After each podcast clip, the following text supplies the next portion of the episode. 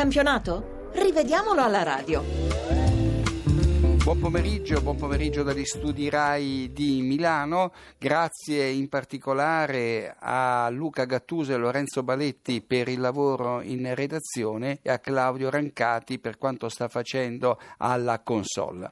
Allora, partiamo dalla partita di oggi a mezzogiorno dove si è verificato eh, l'episodio clou della giornata con l'arbitro Rizzoli che ha cambiato per tre volte la decisione sul rigore prima negato, poi concesso infine definitivamente cancellato al Sassuolo. Allora, l'episodio si verifica al 37 del primo tempo sul punteggio di 1-0 per la squadra giallorossa. Vediamo cosa succede. Sansone entra nell'area giallorossa e dopo aver saltato Benatia finisce a terra.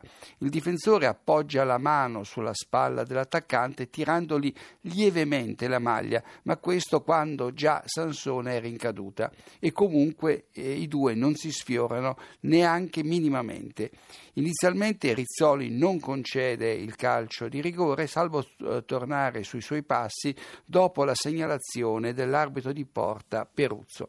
Ma il fischietto di Bologna non è per niente convinto dell'accaduto e l'assistente Nicoletti conferma la sua idea. E così, dopo cinque minuti di spiegazione e di colloqui anche con lo stesso Sansone, Rizzoli cambia decisione e fa ripartire l'azione dall'area romanista senza confermare il tiro dagli 11 metri, con il piccolo particolare che già i giocatori del Sassuolo avevano sistemato il pallone sul dischetto. Almeno a sentire Benatia, pare che Rizzola abbia chiesto a Sansone come fossero andate le cose e che l'attaccante del Chievo così gli abbia risposto: Sono scivolato dopo aver subito una trattenuta.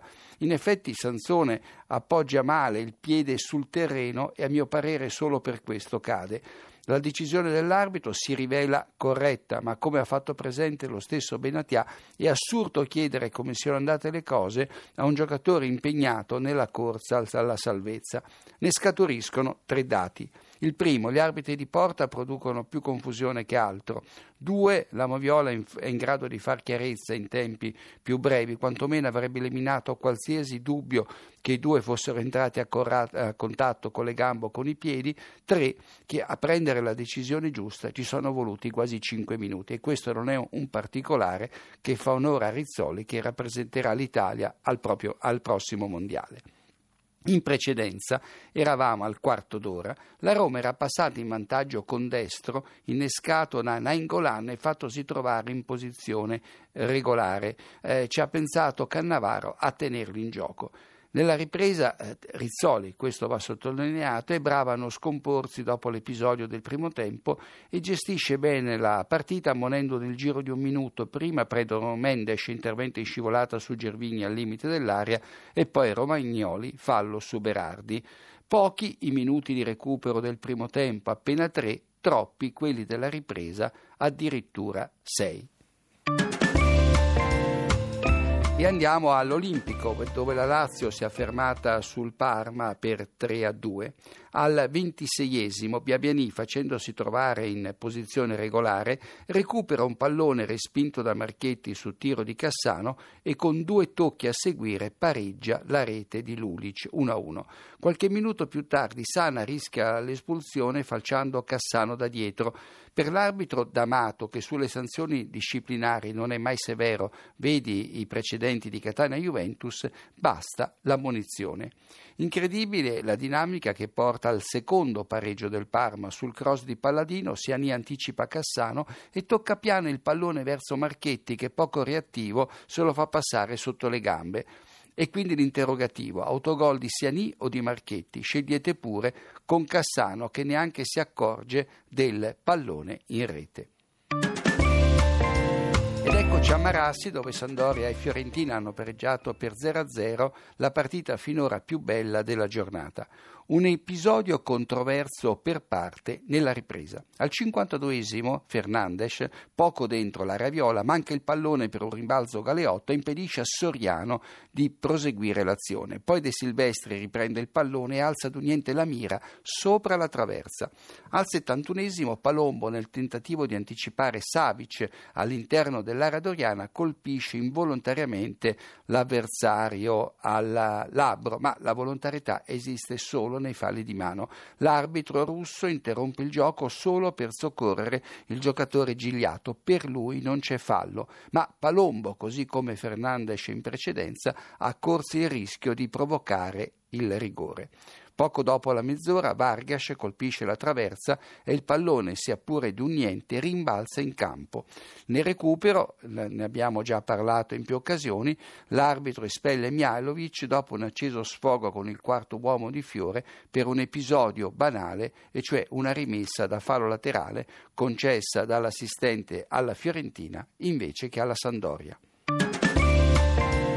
E andiamo all'Olimpico di Torino dove la squadra granata è tornata al successo battendo il Cagliari per 2 a 1, fra l'altro senza immobile squalificato. Il primo episodio si verifica al dodicesimo quando Meggiorini in un contrasto con Rossettini al limite dell'area sul lato corto di sinistra finisce a terra, ma è lui che in corsa va a toccare la gamba destra dell'avversario. L'arbitro Tommasi lascia giocare, in ogni caso non è rigore. Un minuto dopo Glick, per tenere a distanza Ibrahimi, tocca con una manata il viso dell'avversario che 40 secondi più avanti, giusto per non farsi mancare niente, reagisce con un calcetto. Manca il giallo a entrambi. Troppo buono sul piano disciplinare l'arbitro Tommasi.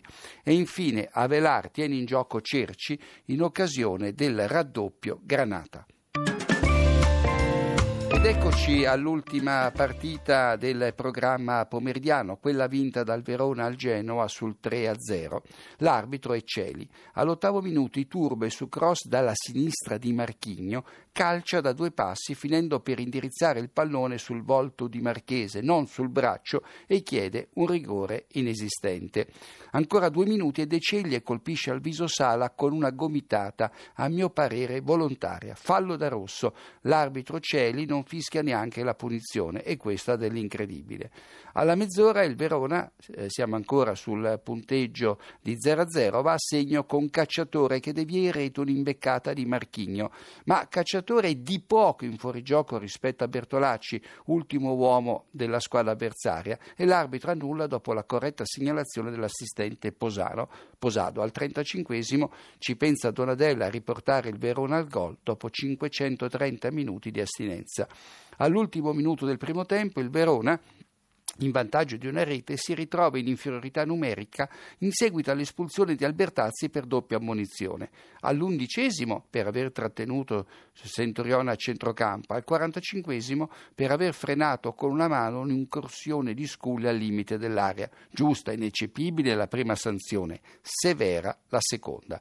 E infine regolare il 2-0 del Verona perché? Perché Marchigno parte dalla propria metà campo e Toni, l'autore del gol, si fa trovare dietro la linea del pallone.